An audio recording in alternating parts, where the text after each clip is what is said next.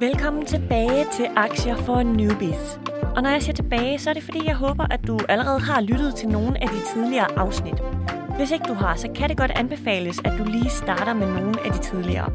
I dag det er nemlig en lille trip down memory lane, hvor vi samler op på nogle af de mange gode råd, som jeg har fået fra eksperterne. Fordi nogle gange kan det være meget godt lige at få gentaget nogle af de ting, som man har lært. Og det bliver der altså rig mulighed for i dag.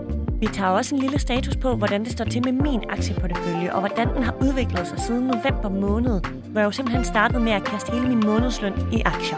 Og jeg kan godt afsløre, at jeg har udvidet min portefølje, og det har blandt andet gjort, fordi jeg jo har fået en masse råd fra mine kompetente gæster. Blandt andet, når det kommer til risikospredning. Men faktisk så er der også en gæst med i det her afsnit. Han er bare ikke ekspert. Faktisk så er han newbie, ligesom mig, og er kommet med på vognen, efter jeg startede den her investeringsrejse. Det er nemlig Victor Rensch, der er journalist her på Loud, og så hjælper han på det her program. Han er med, fordi han både har været en del af min rejse, men også fordi han faktisk har startet sin egen investeringsrejse, efter han er begyndt at lave aktier for newbies. Så sammen med ham der gennemgår jeg nogle af de bedste råd, som eksperterne er kommet med. Jeg hedder Camilla Michelle Mikkelsen, og du lytter til Aktier for Newbies. Normalt så har jeg jo inviteret en ekspert her i studiet, som kan gøre mig klogere på alt fra fonde til risikospredninger, nøgletal osv. Men selvom der ikke er en ekspert i studiet i dag, så har jeg jo faktisk inviteret en anden dejlig gæst. Det er dig, Victor Wrench. Du er journalist her på Loud, og så hjælper du mig med at lave programmet. Jo, tak. Victor, hvorfor vil du egentlig gerne være med i det her projekt om aktier? Jamen, jeg synes jo sådan noget er super interessant. Det er jo noget af det, jeg elsker at sidde og nørde med, ikke? Øh, Optimere og finde ud af, hvad det handler om, og markeder og sektor og alt muligt andet. Så da du sagde, du var i gang med det, så tænkte jeg, det skal jeg, det der. Det er noget, jeg kan få meget ud af. Det er perfekt, at du har jo været en dejlig hjælp. Altså sådan, Om det er øh, godt. Og du er jo med, fordi vi ligesom skal lave en opfølge på min rejse. Og du har jo fulgt mig på den her rejse. Ja, det må man sige. Og vi har haft ret mange forskellige emner på programmet. Altså senest der bevægede jeg mig ud på lidt dybere vand, end jeg plejer, da vi talte om kryptomarkedet. Det kan jeg godt afsløre, det jo var din idé. Jamen, det var det. Og jeg er glad for, at jeg fik skubbet lidt til dig, for det Ja. var sjovt. Det var rigtig sjovt. Det var et rigtig godt program, som man jo kan høre med Mark Hansen. Og det ligger inde under Aktier for Newbies, hvis der er nogen, der får lyst til at vide lidt mere om kryptomarkedet og bitcoin. Dogecoin, Ethereum. Du lyder prof, når du siger det nu, ikke? Ja, Tak. Dogecoin, ja, ja, kom ikke her. Og jeg tissede faktisk også lidt for det i starten, men vi skal tage en lille status på mine investeringer. Og jeg synes, at vi øh, skal tilbage til der, hvor det hele det startede. Det var i november måned, hvor at jeg kom ind på aktiemarkedet for første gang. Og lad os bare lige høre et lille klip af, hvordan det lød. Jeg havde ligesom besluttet mig for, at jeg ville investere i pharma, altså i medicinalindustrien. Og så havde jeg besluttet mig for, at jeg ville købe to til tre forskellige aktier, og så ville jeg bruge 15.000 kroner. Det var i hvert fald det, jeg havde sat mig op til, fordi så var der ligesom et loft for, hvor vildt det kunne blive. Men sådan endte det selvfølgelig ikke. det er klart. Ja. Jeg ender med at investere i fem forskellige virksomheder, i stedet for de to til tre, og jeg køber for 28.000 i stedet for 15, fordi jeg bliver simpelthen grebet af stemningen, da jeg sidder der. Ja. Men så tænkte jeg, skide være med det. Altså, go big og go home. Ja, wow, jeg kan godt huske det her. Det var øh, økonomichefen, jeg jo havde besøg af, som hedder Kasper Jacobsen. Og enormt sjovt at høre sådan dine overvejelser. Jeg havde besluttet mig for det her, og det er sådan, det skal være, og så videre. Når, når du hører det nu, hvad tænker du så? Jamen, det føles som enormt lang tid siden, øh, Ja. men jeg vil sige, jeg efterlever virkelig det her go big og go home. Altså, jeg, øh, jeg har fyret den af med aktier. Øh, Jeg har købt aktier så sent som i går, Er faktisk. det rigtigt? Hvad købte du i går? Jeg købte Carlsberg, Uh, ja. Og øh, det er både fordi det er sommer, fordi jeg godt kan lide øl, men også fordi, at jeg øh, håber, at øh, der kommer til at ske en lille udvikling hos Modtaget. Carlsberg. Men det har vi snakket om før, det er bryggerier og så videre, så det undrer mig ikke, at det er den vej, du er gået. Men, øh, men Nej. spændende, meget spændende. Og nu siger du jo også i her klippet, du startede med at investere i medicinalindustrien. Ja. Og nu har du altså, det er jo enkelt aktier, ikke? Det er men det. nu har du udvidet. Vil du have lavet noget om, hvis du skulle starte i dag, i stedet for er der noget, du tænker, det her vil jeg gerne lige have ændret på fra start af? Ja, jeg kørte rimelig hårdt på medicinalindustrien, og jeg kørte også meget hårdt på pharma. Altså, det var Novo, det var Algabello, det var Ambu. Du ved, det var meget inden for den samme sektor. Og jeg kan jo godt se, hvis jeg skulle have startet i dag, så ville jeg simpelthen have spredt mig ud over de flere forskellige sektorer. Mm. Så ville jeg have været lidt mere i tech, lidt mere i transport, lidt mere i finans måske også. Hvordan kan det være, du startede med medicinalindustrien? Det var øh, ligesom den, hvad skal man sige, sektor, der talte til mig. Jeg synes, at det er spændende, og jeg tror også, jeg var lidt påvirket af, at vi jo var midt i en global pandemi. Jeg gik jo ind på markedet i november, og siden marts havde landet ligesom været lukket ned, så jeg var jo meget sådan, hvad er det, der foregår herude i samfundet, og kan vide, om der kommer noget vaccine, hvem skal man investere i, hvis at jeg skal være first mover på det her vaccine. Hvad kommer der til at ske fra medicinalindustrien? Og så synes jeg bare, at det er vigtigt at have et stærkt sundhedssystem og en stærk medicinalindustri, og det synes jeg, vi har her i Danmark, så jeg mm. tror, at jeg, uden jeg vidste meget om det, så troede jeg på, at der ligesom var en fremtid der. Det er sjovt, du siger det, fordi det, du siger, det, det jo, ligger jo rigtig fint i tråd med det, vi lærte af Otto. At det der med, at den, det, den investeringsmæssige gode historie, det der med, at der kan ske en udvikling, og man skal stole på, at man ved noget, eller man har en fornemmelse omkring noget. Så det er sjovt, at du allerede har haft den sådan med, uden at tænke aktivt over det måske. Ja, det, det er meget skørt, fordi jeg, øh, jeg vidste jo vidderligt ingenting, og jeg havde ikke læst på nøgletal, jeg havde ikke læst på markedet, altså jeg havde slet ikke kigget på nogle af de her virksomheder. Men ja, det tror jeg bare var sådan en generel mavefornemmelse, når man er borger i et samfund under en global pandemi, at, og så også mine interesser, der spillede ind jo. Og så er det også sjovt, at det er, du har ret i det, de store danske, altså sådan, det er lidt sjovt med den, det nationalistiske perspektiv, ikke? Patriotiske, vi vil gerne. Jo, og det der med, så tror jeg også, altså den første, det var jo Novo, mm. og det var en virksomhed, jeg kender, altså det er jo genkendeligt, og det var måske ja. meget trygt, at det var et brand, man, man ved, hvad står for, og det er, du ved, bare sådan noget så simpelt, som at jeg kan se deres logo for mig, altså sådan, ja, ja. jeg kender folk, der arbejder der. Det betød også noget for mig på det tidspunkt. Jeg, jeg har faktisk et spørgsmål, som vi overhovedet ikke har snakket om. Mm. Men selve den proces med og, og platform og så videre. Nu ved jeg, at du investeret ikke via Nordnet eller Saxo eller så videre, men via din bank, så vidt jeg husker, ikke? Ja. Vil du have gjort det anderledes i dag, eller vil du bare sige, banken er okay egentlig? Jamen, jeg har faktisk været glad for at bruge banken. Altså, sådan, det er jo ikke en hemmelighed, at jeg startede der, fordi min far, han er gammel bankmand, og ligesom sådan, det har bare altid været en del af den måde, han investerede på. Og så tror jeg, at jeg tænkte, hvorfor ikke bare lære fra den bedste? øhm, og jeg har været meget tilfreds med banken. Jeg har også faktisk været inde og oprette mig på Nordnet efterfølgende. Mm. Men jeg må faktisk indrømme, at nu sagde jeg jo lige, at jeg købte Carlsberg i går. Det har jeg købt over banken, mm. så jeg valgte faktisk stadigvæk banken frem for Nordnet. Og det er egentlig bare, fordi jeg godt kunne tænke mig at have min, øh, min portefølje samlet. Det kan godt være, at jeg skal prøve Nordnet på et tidspunkt, men lige nu er jeg meget tilfreds med banken, og de hjælper også med, altså skat og sådan noget kører jo automatisk. Det gør det også på, øh, på de danske Nordnet, platforme, ja. men øh, det har fungeret så fint. Men hvor, hvor, hvor visuelt forskelligt er det? Fordi det er noget af det, jeg ville synes var forvirrende, hvis jeg skulle ja. have flere platforme. Jamen, øh, man skal klikke flere gange inde på banken, for okay. at finde udviklinger, og for at finde, hvor meget er den sted i dag, hvor mange procent er den faldet, hvordan har det været over en uge, en måned, fem år, ti år. Så det kan godt være, at Nordnet faktisk er mere intuitivt. Okay. Så det, det, men under alle omstændigheder, banken er fint nok, og ja. du har ikke været, øh, du har ikke skiftet på den front? Overhovedet ikke. Jeg kan sagtens anbefale det. Meget spændende. Mm. Men skal vi så ikke lige kigge på, hvordan det er gået med de første fem investeringer, du lavede? Jo, altså det kan vi godt. Jeg har jo, øh, jeg har jo faktisk ikke været inde og kigge. Jeg var jo inde på, øh, på banken i går, fordi jeg jo simpelthen købt. Ja. Og øh, jeg vil godt indrømme, at der har været øh, en del røde tal i okay. min portefølje faktisk på det seneste. Jeg kan også se, at hvis vi nu bare tager Ambu, Algabello og Novo, som jo i hvert fald var de tre, jeg, jeg startede med, ikke? Minus 0,30 procent til Algabello i dag. Men jeg har tjent knap 600 i år, og okay. 1600 siden købet i november. Okay. Det er stadig plus, ikke? Det er da pænt. Ja, det synes jeg også er okay. Altså, men noget vi jo talte om, det var Ambu. Jeg ja. ved ikke, om du kan huske, at jeg havde ja. Otto Friedrichsen inden. Der øh, var jeg jo sådan, Otto, ved du hvad, altså, den er stedet, stedet, stedet. Like this, det går bare opad. Ja, han fortalte, det var jo et fantastisk afkast, jeg havde skabt mig. Ambu lige nu er i minus, og Nå. den er knap 900 i minus. Sådan totalt set? I år. Øh, siden køb har jeg så tjent 700 kroner. Okay, så det er trods alt stadig plus. Det er der. Men det er ikke den her store, øh, hvad skal man sige, den der udgjorde faktisk det mest stabile i min portefølje, som mm. det har været tidligere. Det er det overhovedet ikke mere. Okay. Og Novo, altså den opfatter jeg som en meget stabil aktie. Man tænker det tit som flagskib, ikke? Sådan oh. den store, the big dog. Og den har også været okay stabil. Øhm, den er gået lidt op i dag, kan jeg se, 0,21 procent. Og jeg har tjent øh, 800 kroner i år, og 800 siden jeg ligesom gik i gang. Okay. Så den er, den er ok. Så der er gang i den? Der er gang i du, den. Du Vi skal er... bare lige have Ambo med. Altså nu øh, op, op, op. Så hvis du sidder derude, Ambo, get it going. Victor, min første gæst i det her program, det var jo økonomichefen, hvis borgerlige navn altså er Kasper Jacobsen. Og han snakkede jo ret meget om fonde. Noget, som jeg ikke investerede i på det tidspunkt. Men blandt andet så spurgte jeg ham om, hvordan man som førstegangsinvestor vælger, hvad der er bedst at investere sine penge i. Og lad os bare lige høre et af de råd, han gav mig.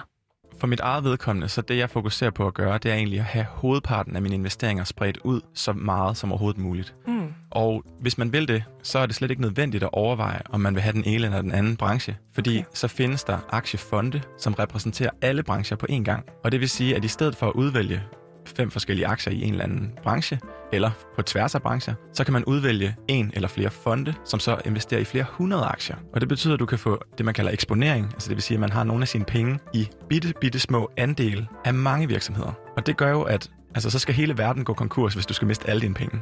Verden har en tendens til at blive rigere over tid, ikke fattigere, hvis man venter længe nok. Og øh, det der med fonde, det er jo noget, jeg synes er super interessant, for det er også det, jeg selv har gjort. Men har du så investeret i fonde siden? Jeg har investeret i investeringsforeninger, faktisk. Oh. Ja, så det er ikke sådan en decideret fond, men det fungerer lidt på samme måde. Nu har jeg investeret i for eksempel det amerikanske, det europæiske marked og i. Fjernøsten. Og så har banken sammensat nogle forskellige grupper af, af aktier, og så er, det, så er jeg investeret ligesom i USA som marked. Og det gjorde jeg jo, fordi jeg blandt andet ikke havde investeret i tech, og jeg ved, at USA er store på tech. Nå, så det var først simpelthen, det var med vilje, at du havde valgt USA ud, netop af den grund, for eksempel. Ja, fordi altså, øh, økonomichefen han foreslog jo det, der hedder passive indeksfonde. Ja, Og helt kort kan jeg jo bare lige forklare, at en indeksfond, det er noget, man sådan kan købe direkte fra et aktieselskab eller fra en mailervirksomhed. Men en indeksfond opretter ligesom en portefølje af aktier, der så afspejler indsamlingen af virksomheder og udviklingen i et markedsindeks, som for eksempel S&P 500. Øh, Og indeksfonde de forvaltes så passivt, og de har lavere gebyrer end for eksempel aktivt forvaltede fonde. Og så forklarede økonomichefen jo også, at det faktisk ofte giver et højere investeringsafkast.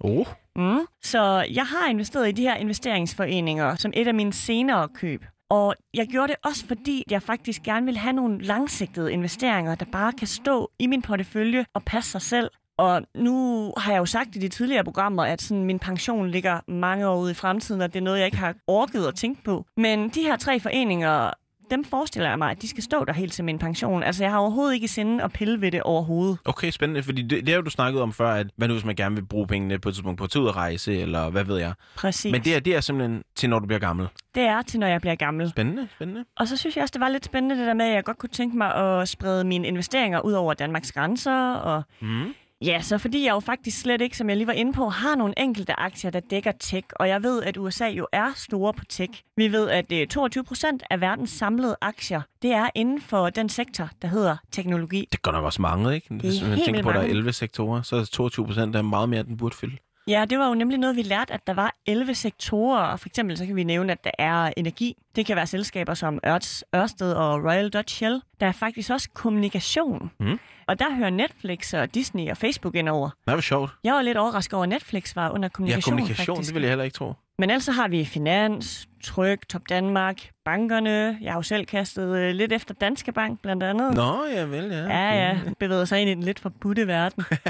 og så er der tech, som jo kan være... Altså nu har jeg jo bare investeret i det amerikanske marked, så jeg ved jo ikke, hvad der ligesom er under det her. Mm. Men jeg forestiller mig, at Apple og Microsoft er en del af det. Det er nok de helt store, det må man Ja. gå ud fra. Mastercard måske også, ikke? Ja. Hvad så? Skal du så ud og investere nogle enkelte aktier også fra tech, for ligesom at supplere op, eller hvad? Eller? Det er et godt spørgsmål. Jeg føler, jeg er okay dækket i ja. sektorerne, så nu er det mere de næste sådan enkelte investeringer, jeg vil gøre mig. Det er noget, jeg føler for, eller noget, jeg tror på kan blive den her gode historie, Ah. som Otto Friedrichsen Ja, han ja. talte om. Men altså, jeg har tænkt meget over de her sektorer, og det er også derfor, at jeg ligesom har udvidet min portefølje så meget. Fordi så Ophelia Møst, der jo er CEO i Ophelia Invest, hun ligesom sagde, at det godt kunne betale sig at sætte lidt ind i, hvor meget de her sektorer de fylder, og hvor meget de fylder i hvert land, hvor meget de fylder på verdensplan. Og herhjemme, der er det jo altså faktisk sundhed, der udgør den største del af de her 11 sektorer. Og ja, vi har jo virksomheder som Novo, Ambu, Genmap, Algabello, der Absolut. ligesom Absolut. indgår i det her. Noget, I snakkede om, det var også det, øh, som man kalder loss aversion, som jeg synes var meget interessant.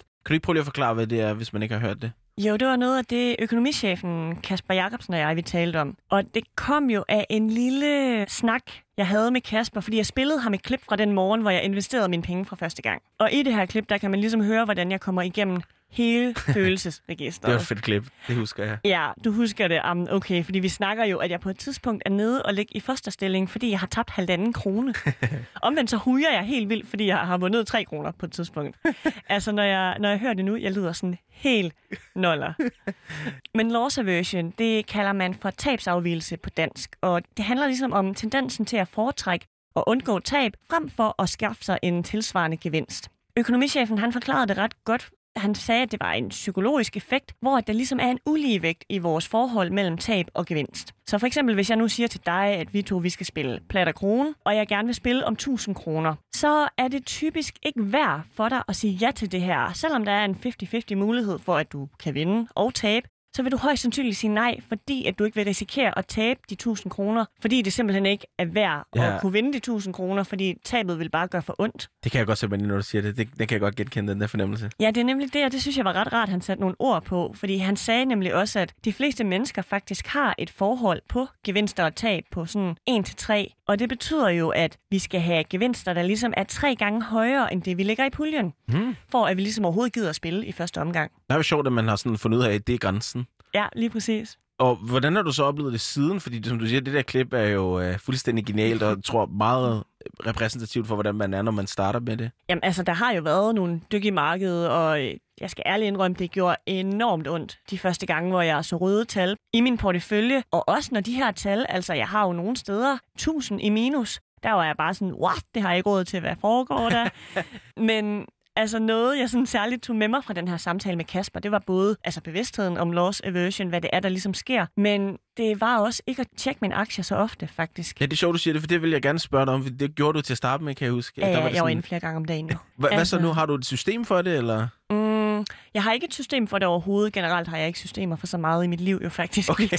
Men, Undskyld, øhm, så jeg godt sige, det var et dårligt spørgsmål. Men øhm, altså, der kan godt gå flere uger, uden jeg lurer på dem. Og så oplever jeg også, at jeg ikke sådan får ondt i maven eller udsving i mit humør på samme måde, som jeg gjorde dengang, når jeg så oplever, at de måske er lidt i minus. Altså nu tjekkede vi det jo også tidligere, mm. hvor at der er minus på nogle af dem. Og lige nu der tænker jeg faktisk sådan, ja, de får bare lov til at stå der, når de er i minus, fordi det må da vende på et eller andet tidspunkt. Vi når desværre ikke igennem de, alle afsnittene osv., men noget jeg synes var et rigtig godt råd, det var det, Sarah Ophelia øh, Møs gav om rugbrødsmadsporteføljen. Og øh, hvordan var det nu, det var? Kan du øh, lige give os et lille Altså, at man bygger sin aktieportefølje op som en smørbrødsmad. Og øh, jeg ved ikke, om du kan huske fordelingen, men det var faktisk en af årsagerne til, at jeg også begyndte at investere i de her investeringsforeninger. Åh, oh, spændende. Ja, fordi Sagfelia Møs, hun sagde, at vi skal investere 40% i fonde. Mm-hmm. Og så skal vi investere 30% af vores portefølje i store, etablerede enkelte aktier. Altså som Google, Novo, Mærsk. Og dem har jeg jo ligesom rigeligt af. Ja. det er måske faktisk 80% af min portefølje. Men så sagde hun, at det kunne være en idé at tage 20% i det, hun kaldte for yderligere spredninger. Det kunne være startups eller børsnoteringer. Mm. Mm. Spændende. Ja, og nu kommer det helt spændende, fordi det var jo også en af årsagerne til, at vi lavede programmet sidst. Men det var, hun sagde, du skal komme 10% i de risikable. Yes. Og de risikable, det kan jo være krypto, yep. som bitcoin eller guld. Det kan jeg jo lige øh, knytte en lille kommentar til, fordi vi lavede jo faktisk det her program om krypto og bitcoin. Og der må jeg bare sige, jeg har simpelthen ikke tur at bevæge mig ind på det marked, efter jeg mødte Mark Hansen. Det er sjovt, det har jeg heller ikke. Nej, det virkede øh, enormt usikkert, og det handlede også om, at man skulle være meget vågen på aktiemarkedet hele hmm. tiden. Og jeg tror, jeg synes jo, det er sjovt, men jeg er også den investor, der godt kan lide at parkere mine ting og ikke kigge på det i nogle uger. Og det synes jeg lød lidt sværere, øh, når det kom til kryptomarkedet. Jeg er enig. Helt enig.